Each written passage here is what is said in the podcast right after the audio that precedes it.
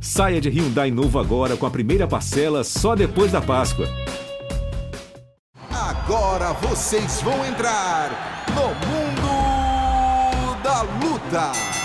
Salve, salve galera! Sejam muito bem-vindos a mais uma edição do podcast Mundo da Luta, podcast especializado em esportes de combate. Eu sou Marcelo Russo do Combate.com, essa semana aqui com dois camaradas meus de longa data.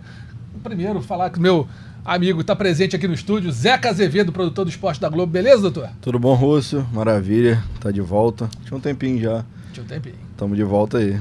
É isso. E do, do, do, outro lado da telinha ali, o nosso narrador do esporte da Globo também, Luiz Prota. Tudo bom, meu amigo? Quanto tempo? Satisfação, gente. Vem chegando vocês. Coisa, coisa boa, sempre tá aqui, né? Ó, de novo, hein? Tô gostando de ver. Estou mais presente aqui no, no mundo da luta. É tô, isso. Tô, tô me sentindo até mais à vontade. A gente se sente mais em casa, né? Para falar de, de coisa boa, desse esporte que a gente gosta tanto. É isso, vai estar vai tá cada vez mais. E para começar aqui o nosso programa essa semana, ah, nada melhor do que uma campeã. A gente vai receber aqui, ó, pode botar aí na tela, a nossa campeã peso galo do Invicta FC, Talita Bernardo. Tudo bom, Talita? Como é que você tá? Oi, galera, tudo ótimo. É um prazer estar aqui podendo falar com vocês um pouquinho dessa vitória. Vai ser um bate-papo bem legal. Vai ser um bate-papo bem legal. Talita que conquistou o cinturão do Invicta, vencendo a americana Tanisha Tennant por decisão unânime no Invicta 51, agora dia 18 de janeiro, lá em Denver, nos Estados Unidos. Talita, como é que você, como é que você se sente como campeã de um dos principais eventos do mundo? Qual é a sensação de, uh, tem o cinturão? Vou te falar que eu ainda não consegui digerir né? Ainda não deu muito tempo, foi é. tudo muito atropelado. Uhum. É, até essa, essa chegada, a disputa do cinturão foi muito rápido, muito inusitada. Então, assim, eu não consegui assimilar ainda. Mas é, é, é gostoso você ver o reconhecimento. Eu cheguei na minha cidade, que é uma cidade pequenininha, né? E as pessoas me tratam como se eu fosse, tipo, uma coisa muito grande, fosse famosa. Então, assim, eu ainda não assimilei, mas eu tô curtindo. Tô é, achando bem legal. Você é famosa, você é campeão mundial, pô. não é qualquer um. Você já foi campeão mundial, Prota? Nunca, nunca fui. Zeca já foi campeão mundial. perto disso. Eu não sei nem o que, que é. Nem no colégio. Sabe, deslumbrar um negócio como esse. Bem, a gente tem que dar os parabéns, né? Para a Thalita Bernardo pela caminhada, pela carreira. Porque é, eu não sei se, se todo mundo sabe que está ouvindo aqui, mas a Talita, ela, ao contrário de muitas outras atletas, né, ela, ela começou tardiamente no esporte, né? Ela, ela não foi aquela que, ah, desde cedo, ali, desde os 10 anos de idade, desde os 9 anos de idade. Não, não, ela começou tardiamente no esporte, né? Isso é, é, isso é muito legal a gente ver quando o atleta consegue realizar um sonho de ter um cinturão, principalmente no Invicta, né? Que é, que é um, um, um dos principais eventos, e o principal evento para as mulheres. É, é, e eu queria começar falando sobre isso, se vocês me permitirem. Claro, pô. Né, porque são tantas dificuldades, primeiro, por ser mulher no mundo do esporte, e segundo, por, uh, aos 22 anos de idade, né, você começar nas artes marciais. Como foi para você isso? E como que você olha para trás hoje com o seu cinturão do Invicta, Thalita?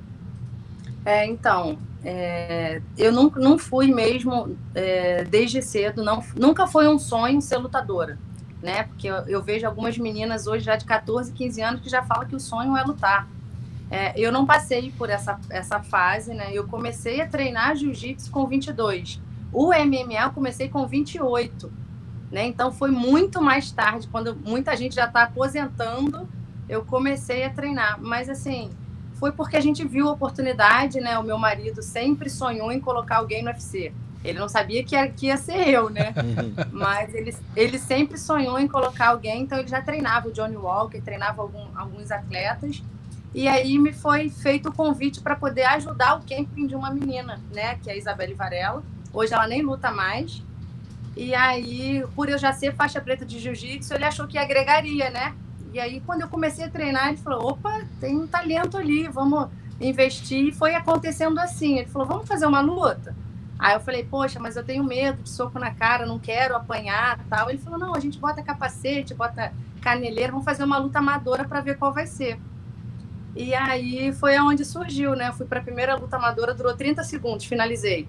Pô. Aí eu, aí eu falei assim: poxa, mas nem deu para eu sentir, agora eu quero lutar sem essas coisas todas, porque né? Eu que venho do jiu-jitsu, a caneleira me atrapalhou no chão, o capacete, não deixava enxergar muita coisa. Eu falei, agora eu quero ser isso. Ele falou, oh, mas para ser sem isso tem que ser profissional. Aí eu falei, então me bota em uma e a gente vê o que, que vai dar.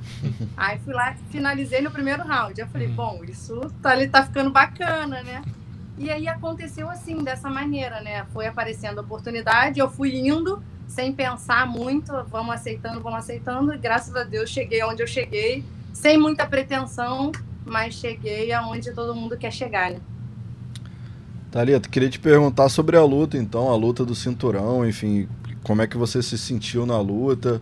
Foi uma luta equilibrada ali até o último round, depois, enfim, você teve um, um controle ali no chão no, no último round, ela também perdeu um ponto, é, segurou ali na grade. Eu queria saber sobre sua percepção sobre a luta.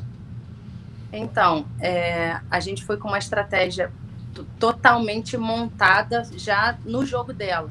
Eu já sabia que ela era aquela pessoa que joga com o livrinho embaixo do braço, né? Pontua muito, bate e sai. E a gente sabe que quando é uma luta de cinturão, a gente tem que fazer muito diferente para poder tomar o cinturão. Porque quando a luta é muito parelha, a gente sabe que o desafiante dificilmente leva. Né? Então, assim, a estratégia foi eu realmente controlar para poder ficar é, bem superior. Mas no primeiro round, eu cansei muito. Não sei se foi a altitude, não sei se foi o peso da estreia, não sei. O primeiro round, tentando finalizar, eu cansei muito. E aí o meu marido no corner falou para mim: agora você vai tentar só segurar, usa seu jiu-jitsu para controlar. Se aparecer a finalização, ótimo, mas não busca, porque você vai cansar muito. Vamos tentar controlar um pouco mais. E aí a gente foi montando a estratégia de acordo com que os rounds foram acontecendo, porque eu nunca lutei cinco rounds, tinha que dosar né? Não podia também explodir tudo e, correr o risco de não aguentar nada. E aí, quando eu fui para o quinto round, que eu vi que estava empatado, ele falou: agora você tem que tirar força da onde não tem. Foi onde apareceu aí aquela oportunidade da queda, que todo mundo me pergunta da onde saiu a energia. Eu falei: gente, eu, eu precisava. Então, assim, a, a estratégia realmente foi essa de tentar usar o meu, o meu jiu-jitsu para controlar, para poder ser superior. Essa, essa dosagem do gás ali que você tinha falado antes da luta, que você ainda não sabia como seria, né? Enfim, na prática você não tinha vivido isso. Como é, não mesmo. E aí, como é que é depois, assim, analisando? Você falou o primeiro round você sentiu, sentiu mais, enfim. É, agora vem né, uma defesa de cinturão por aí, a próxima luta. É, essa, é, como é que vai ser trabalhar essa questão do gás daqui para frente depois dessa experiência? É, agora eu percebi que a gente precisa trabalhar sempre né, um pouco mais, que a gente nunca está pronto. A gente chega lá achando, não, vou fazer e acontecer, mas a estratégia ela é derrubada até o seu oponente te frustrar de alguma maneira. A gente chega com aquilo montado lá. Se ele fez alguma coisa diferente, a gente já tem que mudar a estratégia. Então, realmente fica. É, eu, eu, na outra entrevista, antes da luta, eu falei que eu ia surpreender é, é, de uma maneira que ela fosse ficar confusa, né? Eu, eu, falei assim, eu vou tentar trocar. Eu chutei, eu olhei na cara dela que ela ficou assim, nossa, mas ela me chutou, uhum. porque eu não chutava. Então eu acho que ela ficou assim, agora eu não posso entrar. Ela tentou me chutar, eu catei o chute.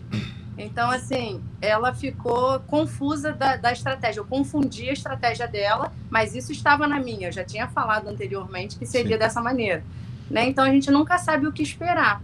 Mas o gás é primordial, né? A gente tem que estar com gás para cinco rounds, independente se vai para o chão, se vai ser trocação, de qualquer estratégia.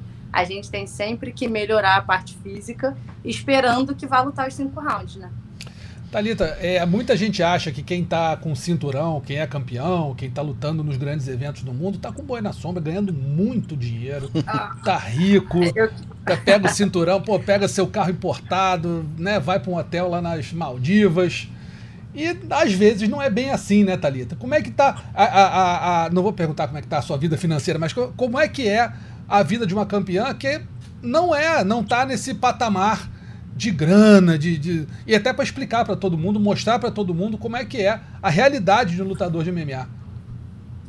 É, então, gente, eu gostaria muito que vocês estivessem acreditando nisso e que fosse verdade, né? De fato, é, eu falei que eu sou campeã, eu tenho um cinturão, mas ainda não sou rica, né? Quando eu sair daqui, a propósito, eu estou indo trabalhar. porque eu sou professora de um programa do governo do estado que se chama Empoderadas, né? É, é um programa no qual a gente assiste mulheres, a gente acolhe mulheres e ensina, né, a prevenção e enfrentamento à violência contra a mulher, né? E a minha vida, claro, depois de cada luta, a gente dá uma melhorada. Dá um respirinho, né? Hã? Dá um respirinho. É, eu, eu falo que, assim, eu gasto o meu dinheiro quase todo com comer bem. Cada um tem a sua prioridade, né? Tá certo. É. Então, é. né? Te entendo e, e faço aí... parte do seu time. Zeca sabe do que eu tô falando. Então, assim, eu sou aquela pessoa que eu, eu gosto, eu não, não, não, não é que eu não goste, né? Eu não, não tenho essa preocupação de ostentação, de comprar carro novo, de comprar coisa nova. Eu, como mãe, né? Eu procuro investir quase tudo em coisas para minha filha, uhum. ou viajar em família, ou ela às vezes quer uma bicicleta nova, que é um, coisas que eu trabalho para poder dar isso para ela, né? Mas o dinheiro acaba, né? A gente não ganha rios de dinheiro. Lutou, ganhou, então eu não consigo viver somente de luta, não tenho uma renda mensal, então tem que ser dosado também essa parte aí, né? Mas, assim, eu vou falar que dá pra gente passar um período bem legal, dá pra curtir, dá pra viajar. Bom restaurante. É, março, agora é aniversário da minha filha, eu vou conseguir fazer uma festinha. Isso. Então, assim, tem algumas coisas que a gente dá uma, uma melhorada, mas de fato ainda não dá pra viver disso. Vai lá, Proeta. Legal, a gente, vê, a gente vê você falando bastante da sua filha. É Dominique, né? O nome dela, isso, não é isso? Dominique. A gente vê você falando muito dela, né? É, ela, ela, ela tá sempre nas suas conversas, né? Uh, uh, na, porque obviamente ela, ela, ela faz parte da sua vida, né? E como é que é para você, como foi para você é, conciliar esse último camp né, de treinamento para um cinturão, tendo a sua filha que é, precisa de você, te ver como referência, né? Ela é muito novinha, de quantos anos ela tem agora? Quatro, ela tem anos? nove. Nove, anos já. Vai fazer Olha dez, só. isso. Então, como é que então... foi para ela e como que ela também se insere nesse mundo da luta, vendo a mãe lutadora fazendo um esporte que durante muito tempo né, é, é, foi considerado, vamos dizer, um esporte que não era feito para as mulheres. Né? Como, é que, como é que é isso na sua vida? É, eu vou tentar re, é, responder todas as perguntas num link só, vou linkar tudo. Quando eu comecei, de fato, algumas pessoas acharam que eu não ia dar conta. Né? Falar, ah, você não precisa disso, porque eu, eu sou né, formada em educação física, então eu trabalhava numa escola né, em período integral, como professor de educação física, e as pessoas falavam: você já tem sua profissão, vai cuidar da sua filha, vai cuidar da sua casa. Então, acho que as pessoas mesmo já desdenhavam, já achavam que, não, é, que eu não seria capaz de fazer muitas coisas ao mesmo tempo, né? Porque a Dominique, quando eu comecei a treinar, a Dominique tinha um aninho e meio. Então, assim, era mais difícil ainda, porque ela era muito pequenininha, né? Eu digo que a pior parte de ser atleta era ser mãe, né? Porque é, criança doente de madrugada e eu precisava fazer todas as refeições dela. Eu não tinha babá, não tinha quem me ajudasse. Então, deu febre a noite toda. No outro dia eu tinha que treinar, independente do que acontecesse, sabe? Então, eu tinha que passar por cima de muita coisa. O meu marido foi meu alicerce. A minha filha vai com a gente para academia desde que ela tinha quatro meses, né? Porque eu dava aula de jiu-jitsu. E aí ela cresceu, eu acho que achando que isso tudo era natural, porque ela não entendia. Então, um ano e meio, quando ela começou a ter entendimento, eu acho que ela achava que aquilo já era natural, que todo mundo tinha que acordar e ir para academia. Então, ela, ela cresceu já nesse meio. Para ela era tudo mais fácil. E assim, ela é tão minha parceira que há, há, alguns anos, hoje não, porque ela já é maiorzinha, já entende melhor, mas tipo, alguns anos, quando ela tinha quatro, cinco aninhos, eu não tinha com quem deixar e eu precisava levá-lo. E às vezes eu precisava correr na praia, eu precisava treinar. E eu falava assim, poxa, hoje a mamãe vai ter que ficar sem treinar. Ela falou, por quê? Eu falei, porque eu não tenho com quem te deixar. Ela falou, não, mamãe, eu vou com você. E ela ia pedalando do meu lado, 5 quilômetros, a menina com 5 anos, sabe? Para poder me acompanhar nas corridas de perda de peso. Então ela sempre foi muito minha parceira, eu sempre deixei muito claro que isso era por ela. Né, que eu estava às vezes me ausentando de algumas coisas, deixando de fazer algumas coisas com ela, mas para ter retorno para eu conseguir né, é, retribuir, para eu conseguir fazer, para eu conseguir comprar aquele caderno bacana que ela quer para começar a estudar, para eu conseguir fazer aquela festinha de final de ano, para eu conseguir, né? Então, assim, é, ela hoje ela entende, né? E para essa luta eu falei, filha, mamãe vai lá, vou ficar uma semaninha só fora e eu já volto. A mamãe traz o cinturão de presente para você. E aí a gente fica, né, falando, ela liga, ela falou: "Mamãe, eu botei o relógio para despertar para poder te ver lutando". Ela fala com muito orgulho e tanto que eu sou referência para ela que o sonho dela é ser lutadora de MMA. Isso que eu ia falar então, com você, Thalita. Porque assim, a, a gente está vendo aqui, a pergunta do Prota foi boa, até para trazer um linkzinho. A gente vê, por exemplo, a Fernanda Torres ia para Coxia junto com a Fernanda Montenegro. O Lúcio Mauro Filho ia com o Lúcio Mauro. A, a Glória Pires com o Antônio Carlos, o pai dela, um grande ator também. Quer dizer, a, pessoas que acompanharam seus pais nas suas atividades acabaram sendo, não vou dizer assim, obrigadas, mas incentivadas naturalmente a ver aquilo como algo natural, né? E se tornaram grandes atores, grandes praticantes das artes que os pais faziam, sejam marciais, sejam cênicas, enfim, que seja. Isso que eu, te, eu ia te perguntar em cima disso. Você acha que Dominique, daqui a um tempinho, bota aí, dobra a idade dela, 18 anos, 20, vai estar tá luvinha, protetor. Então, eu, eu como mãe não gostaria.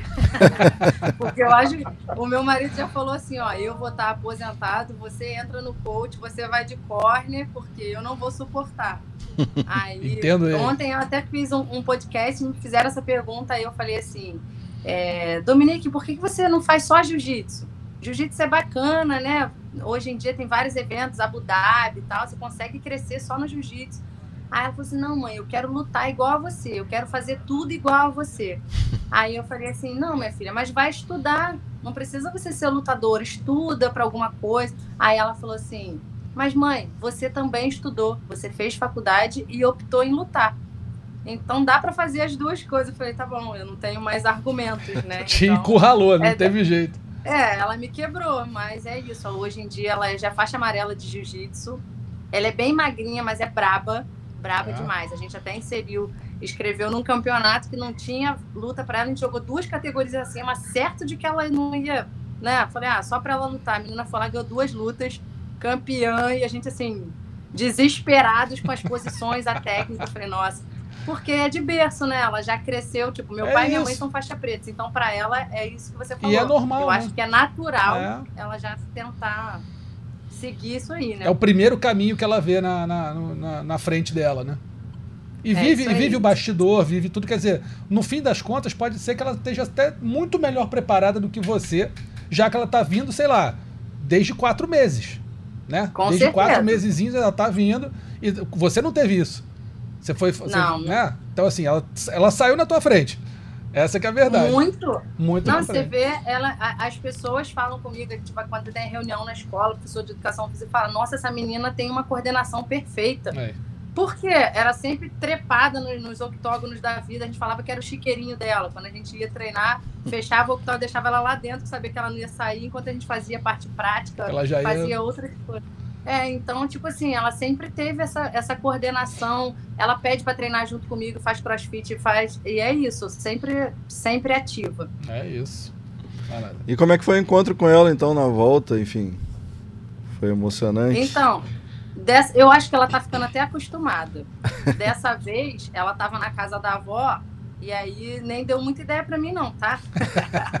Porque ela, a minha avó, a minha avó, a minha mãe mora numa, que a gente fala que é roça, né? Ela uhum. mora num sítio, né? E lá, né? Galinha, é, horta, tá, rio, passando nascente, passando assim no, na, na casa. E aí ela tava muito, muito bem assistida, né? E aí eu liguei para ela e falei, filha, a mamãe chegou. Ela, tá bom, mãe. Aí eu falei, mas assim, você não quer ver mãe? Não, amanhã minha avó falou que a gente vai para casa e eu te encontro. Mas foi assim, dessa, dessa, vez, mas ela sentiu, porque foi a primeira vez que ela teve reação emocional. Ah, é? Né? É, é, é dessa vez ela, ela deu uma sentida, por quê? Eu acho porque pelo fato dela saber que o pai dela não voltaria. O meu marido teve uma proposta, está trabalhando, ficou lá em New Jersey, está dando aula lá numa academia, recebeu uma proposta, porque eu acho que as pessoas viram o nível do nosso jiu-jitsu, né? uhum. né? E assim, a gente agarrou as oportunidades, claro. aproveitou. Então eu acho que ela sentiu um pouquinho porque sabia que o pai não, não voltaria junto comigo. Mas assim, tá tirando de letra, tá, tá tranquila, mas toda a recepção aí fica grudada, aí quer dormir junto, quer ficar trepado o tempo inteiro. Mas é, eu curto bastante, eu gosto desse grude. Mas tem a possibilidade de você se mudar para lá daqui a um tempo? Vocês estão já conversando sobre isso? Já. Claro, né? Tem, é, tem sim, porque eu acho que é um, é um caminho, assim, pra gente que, que quer viver disso, eu acho que a oportunidade lá é um pouco melhor, né? Uhum. Mais valorizada, digamos assim. Eu acho que lá fora a gente, o jiu-jitsu brasileiro é mais valorizado do que no próprio Brasil. É, e tem Né, facilidade então- de tudo, né, Thalita? De suplemento, de é, treino, companheiro, é, é, colega de, de, de academia, de repente você tem um, um número melhor de, de- ou até mais qualidade. Não, não vou dizer qualidade do jiu-jitsu, mas você tem mais estrutura, exatamente. Fora, né, pra Exato. treino, pra, é, realmente a- essa possibilidade aí está bem presente. Agora a gente está estudando. Vamos ver aí depois de passar esses quatro meses o que vai ser feito. Boa. tempo, né? Lá nos Estados Unidos a gente tem mais tempo para viver, para fazer as coisas que a gente gosta. Eu já morei lá, eu sei como é que funciona isso, porque aqui no Brasil realmente, é, é, geralmente a gente, a gente mora muito longe do trabalho, né? É, a gente leva muito tempo para fazer as coisas. Lá é tudo Depende de mais onde, né, fácil. Proto? Você vai, você vai pra É Califórnia, qualquer coisa são 5 horas de. 2 horas de carro, 3 horas. Depende de Nova York, tem metrô violento, ótimo. Mas se for pegar carro, também tá ferrado. Mas assim, no- New Jersey não. New Jersey é bem mais tranquilo. Realmente, aí eu Tranquilo. não tenho o que É falar. tranquilo, né? Tempo, né? O seu tempo vai, vai ser mais, mais recompensado lá. É. né? É, agora, é, eu queria entender como é que está a sua visão também de carreira depois que você ah, pegou esse cinturão. Né? É, qual que é o seu real objetivo, né? olhando para frente? É defender? É voltar em breve para o UFC? Ficou alguma coisa acordada com o Ultimate desde que você deixou a organização? De, ó, volto para o Invicta, dou uma rodada por lá, cresço nesse evento, depois, mais para frente, eu estou de volta. Tem alguma coisa nesse sentido? Ou você quer buscar outros ares também, ou se fixar ali no Invicta como uma campeã? Então, é, a minha passagem pelo UFC foi um, um pouco quanto é, repentina, né? E eu não estava preparada. Eu tenho essa consciência, né, de que eu não estava madura o suficiente para estar lutando entre as melhores. Ah, Thalita, mas por que, que você aceitou? Bom, é óbvio. Apareceu a oportunidade, eu ia deixar o, o cavalo passar, né, selado. Eu falei, não, vamos tentar. A oportunidade apareceu, vamos tentar mas eu tinha seis lutas, eu tinha 5-1, né? Então eu não era ainda muito experimentada, não era, não tinha essa, essa experiência toda. Mas Entrei, eles, eles tinham essa noção, assim, é, ó, ó, vamos trazer você agora, mas nós sabemos que você ainda não está preparado. Ou isso... eu acho que não. Não, né? Nunca houve essa conversa, nunca, eu acho que não, porque tipo, eu entrei para tapar um furo de uma luta que cairia e eu aceitei com uma semana. Sabe, eu fiz todo aquele processo, perdi 12 quilos em uma semana para poder bater o peso, para ser profissional, para mostrar que eu estava ali, que eu queria fazer. Mas a gente vê que as coisas atropeladas nem sempre dão certo. Poderia ter dado uma sorte ter vencido várias lutas, mas de fato não aconteceu. Né? A estreia, eu até lutei bem, três rounds, Marion Renault. Falei, caramba, já vou estrear com uma faixa preta tal. Mas aí foi acontecendo tal, encerrou né, o meu contrato, nada mais foi dito, só não foi renovado. E eu já esperava, né, por não ter tido um saldo positivo. E aí eu saí do UFC, aí aconteceu pandemia, e aconteceu de eu ficar dois anos sem lutar, eu já não estava mais com essa expectativa. E eu falei, cara, tô ficando velha, né? Eu já tô ficando numa idade avançada, dois anos sem lutar, não sei o que esperar. E ninguém queria mais lutar comigo. Tipo, a gente queria fazer uns eventos aqui no Brasil, ninguém queria lutar comigo. Eu falei, nossa, é, eu vou ter que aposentar, tal, até que apareceu a oportunidade de eu lutar no Octagon com a Lucy Kudilova, que é uma ex-UFC também. Que é um evento muito bonito, hein? Diga-se Isso, um diga de evento passagem, é muito enorme. bonito. Baita evento. Só que eu fui chamada como a pessoa que ia dar a passagem garantida para Kudilova voltar. Escada. Porque, porque ninguém queria aceitar lutar com ela também. Hum. Porque ela tinha feito quatro ou cinco lutas consecutivas e venceu. Ela precisava de mais uma, porque ela tinha proposta que se ela vencesse mais uma, ela voltaria. Eu fui lá e joguei água, né? Porque eu venci. Eu venci e aí eu falei assim, bom, então agora eu preciso. A Dominique pode aparecer um pouquinho? Claro. Você deixando, tudo certo. Vem cá. A gente falou tanto dela. A gente falou tanto dela aqui, né? Olha ela aí, futura campeã. Tudo bom, Dominique? Como é que você tá? Como é que você tá, filho? Tô bem. Tá bem, né, Dominique? Ó, sua mãe falou o seguinte: você quer lutar, beleza. Mas e a escola? Vai bem também, né? É isso. Fala com a boca, fala. Sim, vai. Vai É uma excelente aluna. É, pô, tô, ó, tá tudo certo, Dominique. Já tá, ó. Já, já tá na academia desde os quatro meses de idade. Tua mãe começou bem mais velha que você tá começando. Eu acho, eu acho que vai vir aí, ó, daqui a pouco uma luvinha mais ou menos do teu tamanho. Não sei. Eu tinha. É? Mas perdeu? Cresceu, né? Cresceu. É, é. isso. É Não isso. cabe mais. Não cabe mais. Ó, muito bom te conhecer, viu, Dominique? Fala. Fala. Tchau. Tchau. Tchau, querida. Tchau. É, aí aconteceu, né, de eu lutar o octagon, de eu lutar o octagon e esperar a oportunidade de, de um outro evento, né? Aí a gente já tinha essa expectativa de voltar para o UFC. Só que eu falei assim pro meu marido: pô, amor, se eu perder, eu acho que eu não vou ter é, saúde mais, porque a gente sabe o quanto é sacrificante, né? E eu já num corpo mais maduro. Eu falei, então, se eu, a próxima luta que eu perder, eu vou aposentar. Eu falei isso pra ele, porque aí eu sei que o sonho do UFC vai ficar muito distante. E aí aconteceu do, do convite do Invicta. Eu falei, bom, vamos lá, né? Fazer uma grana, vamos ver um evento grande ainda para eu aparecer. O Invicta exporta, né? As mulheres pro UFC. Aí ganhei a primeira. Aí já me fizeram o convite para voltar. Aí ganhei a segunda. Quando eu ganhei, já falou: ah, você já tem duas vitórias. Quem ganhar essa luta vai pro cinturão. E foi muito rápido. Você vê que foi no intervalo de dois meses. Sim. E eu, e eu já tava com essa ideia. Eu falei, amor, se eu perder, eu vou aposentar. Eu tenho sonho de ser mãe de novo. Então já tô ficando, tô passando da idade. O Dominique já vai fazer 10. Então eu tinha alguns outros planos, né? Mas é aquilo que eu falo, os meus planos dessa vez não coincidiram com os planos de Deus. Ele tinha outros para mim. E aí ele me botou nesse lugar agora e eu tô, tô seguindo. Então, sempre, como eu entrei sem pretensão nesse mundo, eu também tô sem pretensão, mas eu tô esperando sim que o UFC, né, faça uma ligaçãozinha aí pra gente voltar. mas enquanto isso, a gente tem a opção, né, de continuar no Invicta, porque tá, tô fazendo um trabalho, tá sendo bem feito, reconhecido, as pessoas lá são maravilhosas.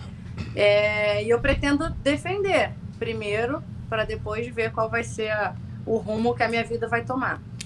Show de bola, dona Thalita. Muito obrigado pela tua presença aqui. Valeu pela tua, pelo teu tempo aí. Eu sei que tá, a vida é sempre corrida.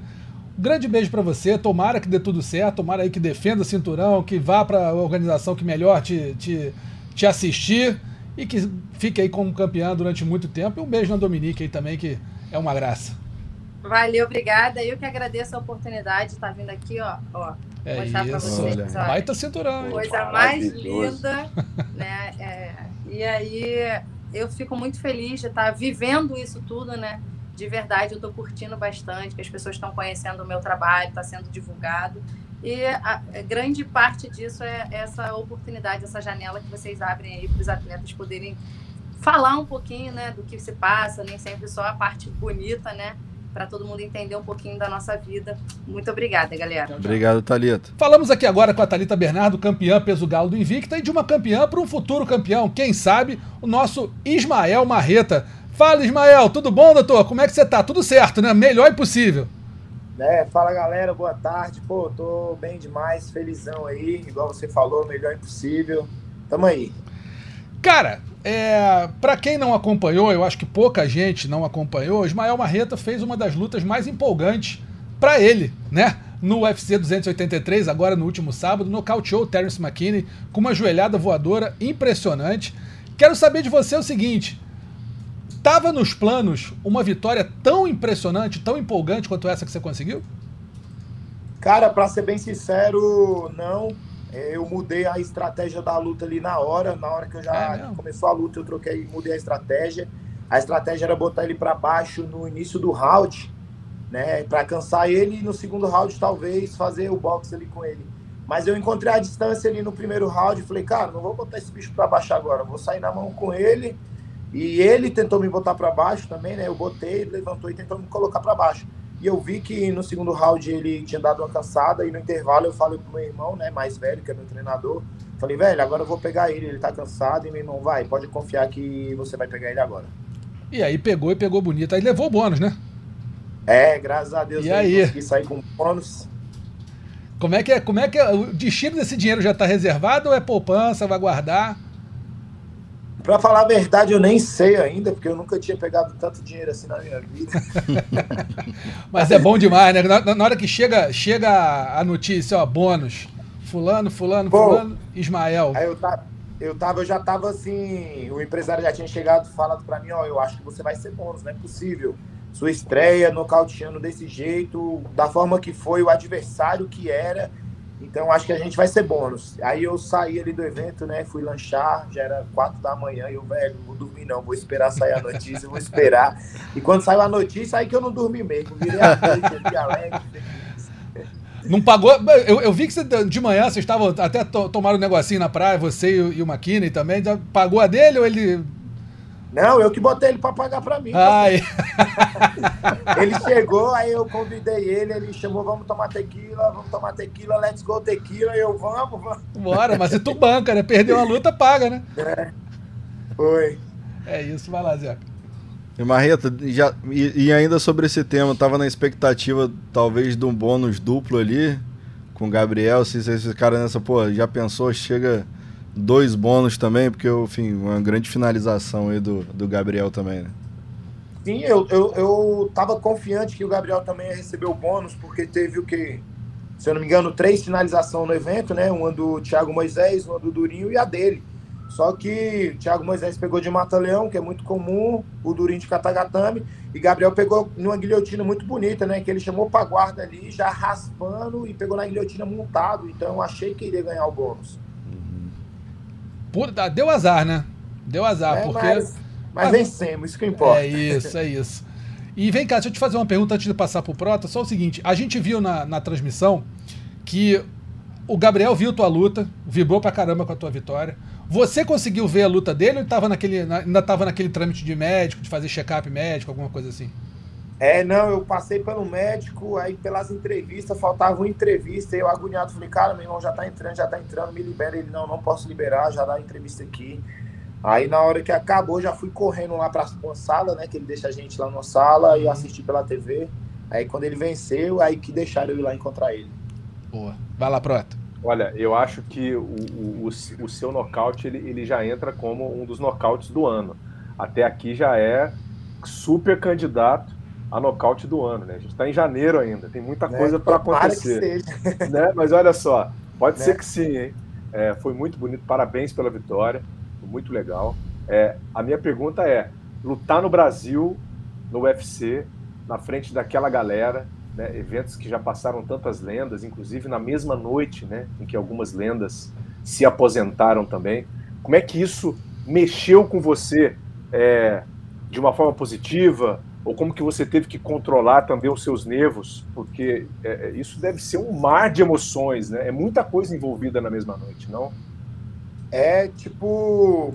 É muito gratificante, na verdade, né? E graças a Deus eu tenho, eu tenho um controle emocional muito bom. Só que quando eu cheguei ali no camarim ali para aquecer, para fazer a mão, aí o. Esqueci o nome do gordão lá, o negão que faz a mão. O Tate. Tate. Aí o Tate, é, aí o Tate fazendo minha mão e eu parei para refletir, né, velho? Eu falei, cara, eu vou lutar no mesmo card do Glover Teixeira, no Shogun. mesmo card do Maurício Shogun, assim. Pô, meu irmão mais velho, que é meu treinador, ele me obrigava a assistir as fitas do Pride de frente. Ele colocava uma cadeira assim, ó, e falava, bora, você vai assistir essa fita todinha. Que na época era fita, né? Isso. E eu ficava ali, meu irmão, era fã demais do Shogun, do Vanderlei Silva, do Minotauro.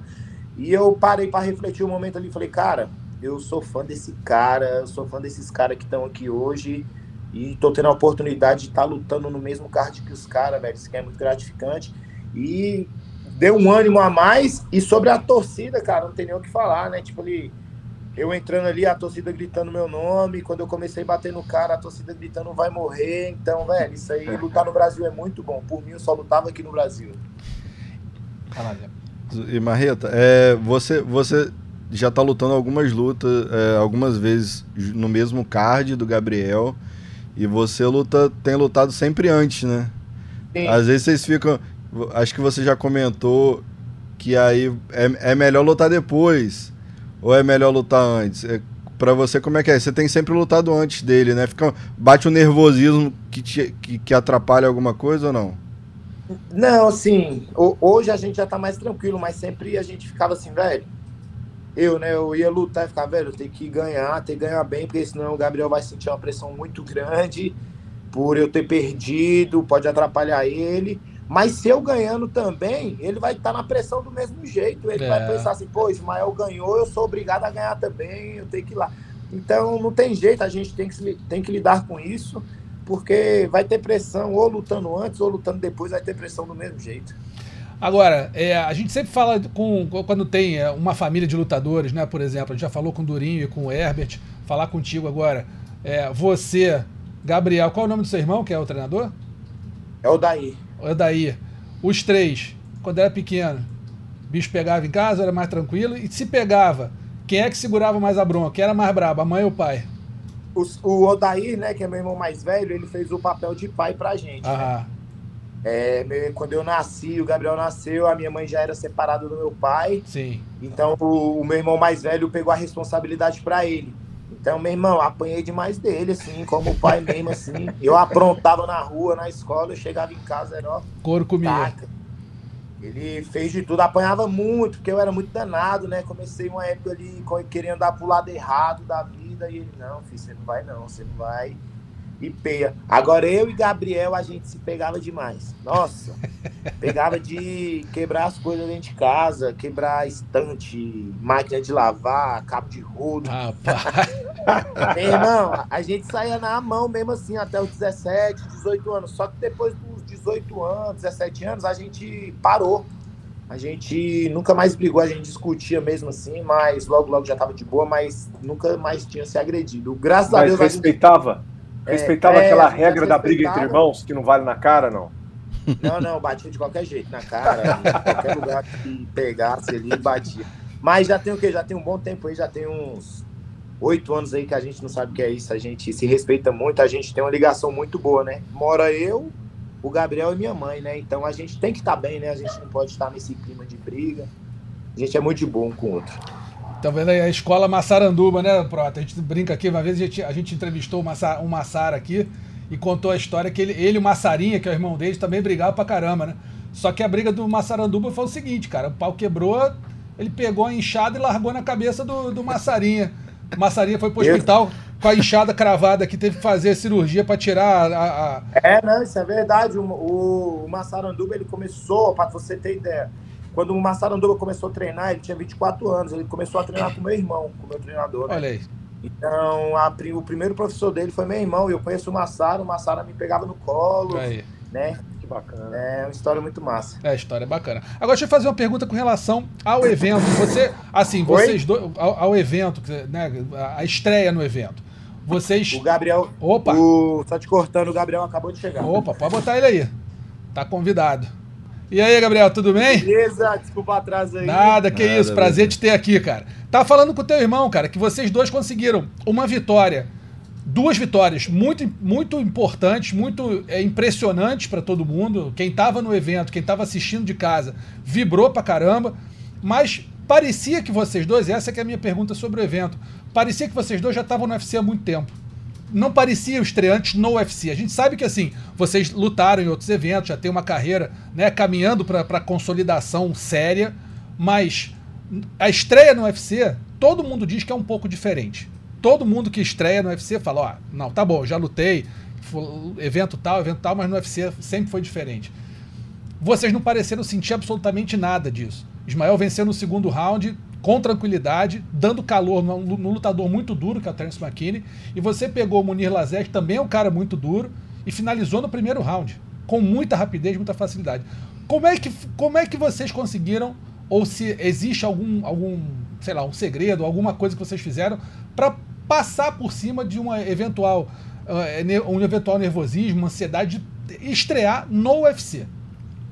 En- Então, é, igual a gente estava conversando, eu e ele, a gente teve uma base, teve uma base é, na nossa carreira que muitos atletas não têm, que cai de paraquedas dentro do UFC e ali fica perdido. Uhum. A gente teve uma base ali atrás, teve a gente lutou eventos pequenos aqui em Brasília, lutou eventos, eventos mais ou menos no, no algumas regiões do Brasil, alguns estados.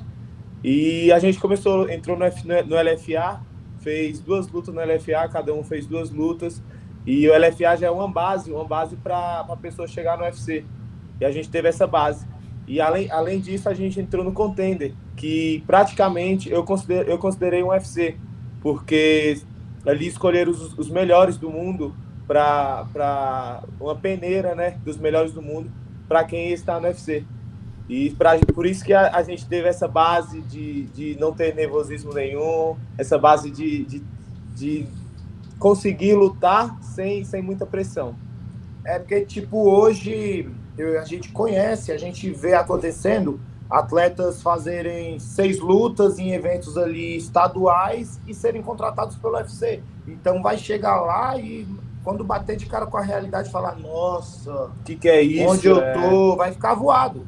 Então, é igual o Gabriel falou, a gente vem. A gente foi degrau a degrau, a gente não chegou no primeiro degrau e pulou quatro para chegar no UFC. Não, a gente passou o primeiro, segundo, terceiro, quarto degrau até chegar no UFC. Exatamente. Então a gente chegou com a mente boa, a mente forte e a gente sabia que a gente ia fazer uma boa luta. Eu falo por, por, por Ismael mesmo. Ele não, ele não estava preparado para entrar no UFC com, com 17 anos? É, porque. 17 anos, ele não estava preparado ali. Se eu vencesse o Renato Moicano em 2014, que foi a minha última derrota, eu ia ser contratado. Era e ele, eu não estava preparado, eu era apenas um menino, né? Então eu não estava preparado. Então foi tudo no tempo certo ali. Isso é, isso é bom. Mesmo no, no Rio de Janeiro, quer dizer, mesmo lutando no Brasil, é, não deu uma certa, uma certa, sei lá, um nervosismo meio, falar assim, pô, é no Brasil, na frente da galera. É a galera, o U vai morrer, tem uma certa, né, não vou dizer uma, uma, uma, uma obrigação, mas é uma responsabilidade de representar bem o Brasil dentro do evento grande, né, dentro de casa. Tipo, eu entrei, né, eu entrei bem concentrado, não olhei pros lados nem nada. Aí fiz a luta, né? No primeiro minuto de luta eu senti, né? Eu, eu sou o tipo de cara que eu fico pensando o tempo todo ali na luta. Uhum. Um segundo eu tô pensando. E quando deu um minuto ali da luta, eu falei, cara, esse bicho aqui não vai me ganhar, não, irmão. Eu vou soltar meu jogo aqui. Esse bicho não vai me ganhar. Aí eu ganhei a luta, fui, dei as entrevistas tudo, aí eu corri lá antes de Gabriel entrar, eu consegui falar com ele.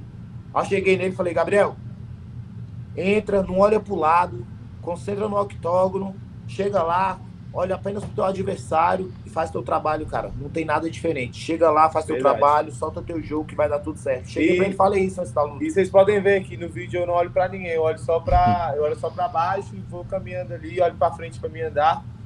E se a pessoa, é igual a gente fala, estava falando, né?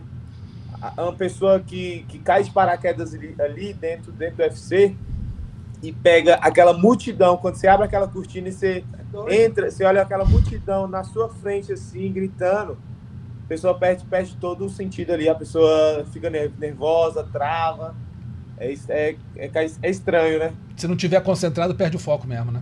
Perde, tudo, perde, perde não tudo tem como, ali, porque como. é bonito, é emocionante, dá vontade de chorar ali na entrada, então tu tem que manter a cabeça ali focada. Baseado nisso que vocês acabaram de falar, né, que vocês entenderam que chegaram ao UFC num tempo legal, porque isso deu uma bagagem grande para vocês, o nome de, de vocês dois sempre estava na lista de, né, de grandes promessas do, do, do UFC brasileiro, do MMA brasileiro. E muita gente acha também que vocês já de, deveriam estar no UFC há muito mais tempo, né? E acabaram agora de fazer a estreia. Para vocês também tinha essa questão de achar que estava demorando um pouco, vocês sempre entenderam que a hora certa ia chegar. Como é que, como é que foi esse processo para vocês? Cara, para ser bem sincero, é... ano passado, uns 20 dias antes de eu receber a notícia que eu lutar o contender, eu chamei o meu irmão mais velho, né, que é meu treinador principal, e falei, cara, se não rolar o UFC esse ano, eu vou fechar com outro evento, eu vou procurar um Bellator da vida, um PFL, um ONI, porque eu recebi propostas do ONI, né, do ONI UFC também, e recusei, acho que duas vezes, Gabriel também, é, esperando o UFC, mas aí eu já tava agoniado, né, porque tipo assim, pô, tô, vou fazer 28, 27 anos, então eu tenho que assinar o UFC, e se eu não assinar esse ano, é o ano que vem, que é agora 2023, eu iria assinar com outro evento.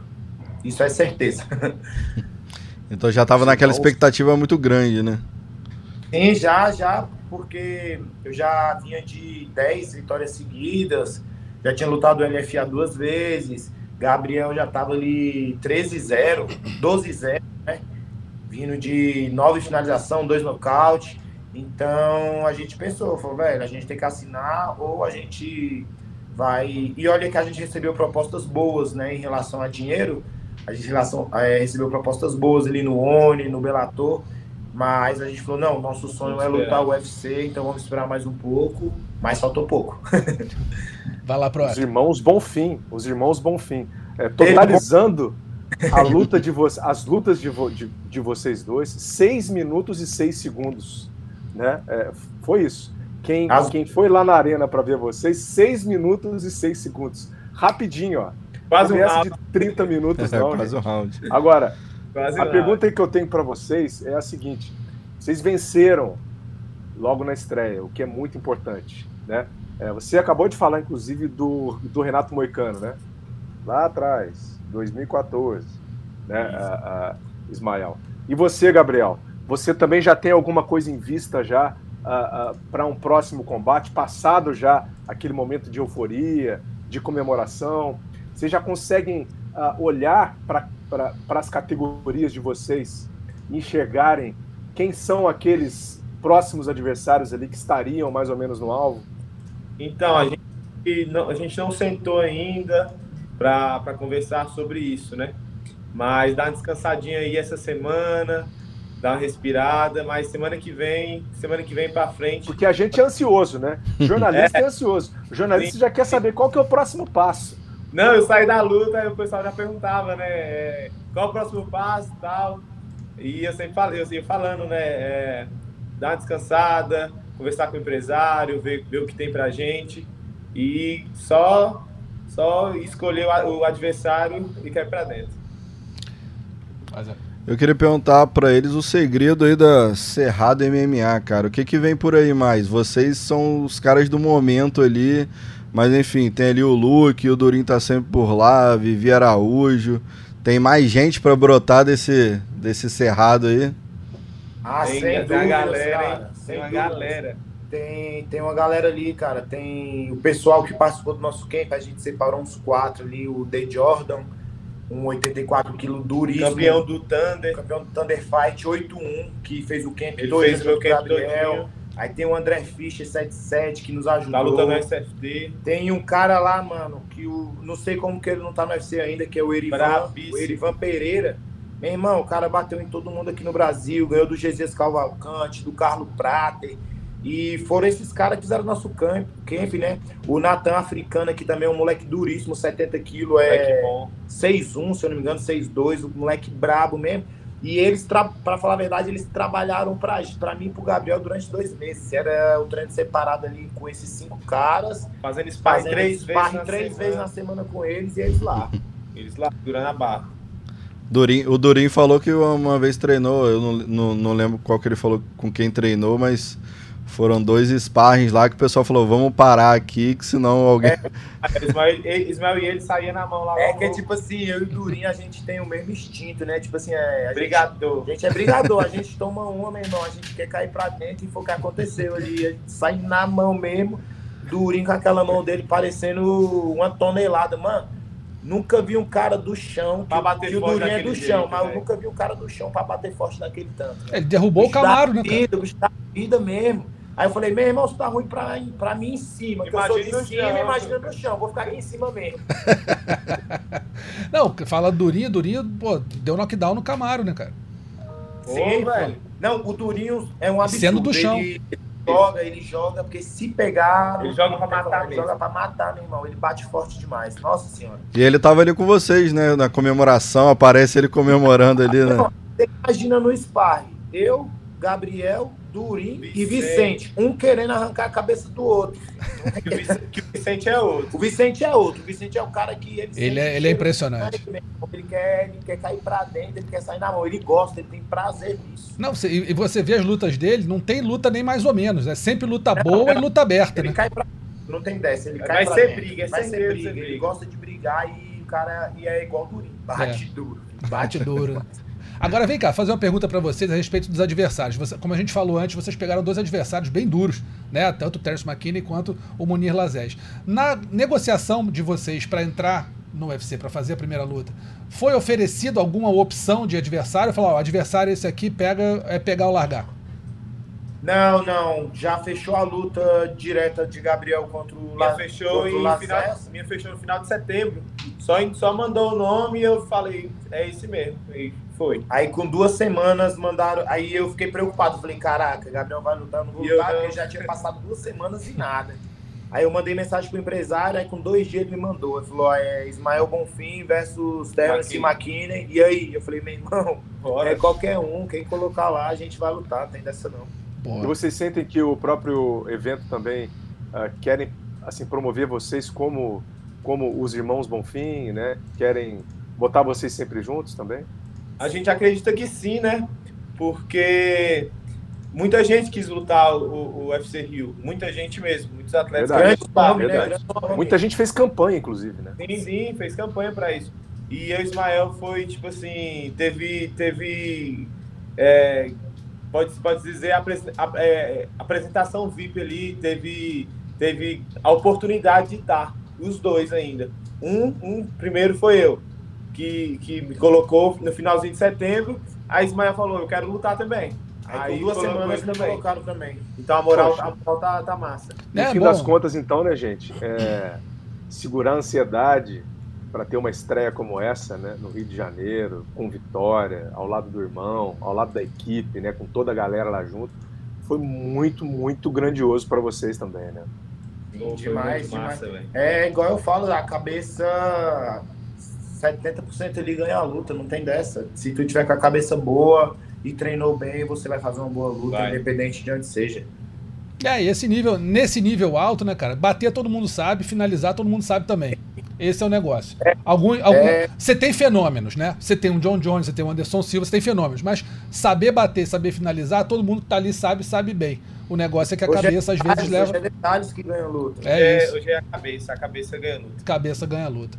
Senhores, quero agradecer muito a presença de vocês. Valeu pela participação aqui. Parabéns pela- pelas duas grandes vitórias. Acho que o marketing do UFC já percebeu que é legal colocar os dois irmãos lutando nos cards, se não no mesmo card, pelo menos em cards próximos, mas eu acredito que no mesmo card, muito provavelmente vocês vão lutar outras vezes. Desejo toda a sorte do mundo a vocês, que apareçam mais vezes por aqui e continuem aí vencendo e dando orgulho para a torcida brasileira.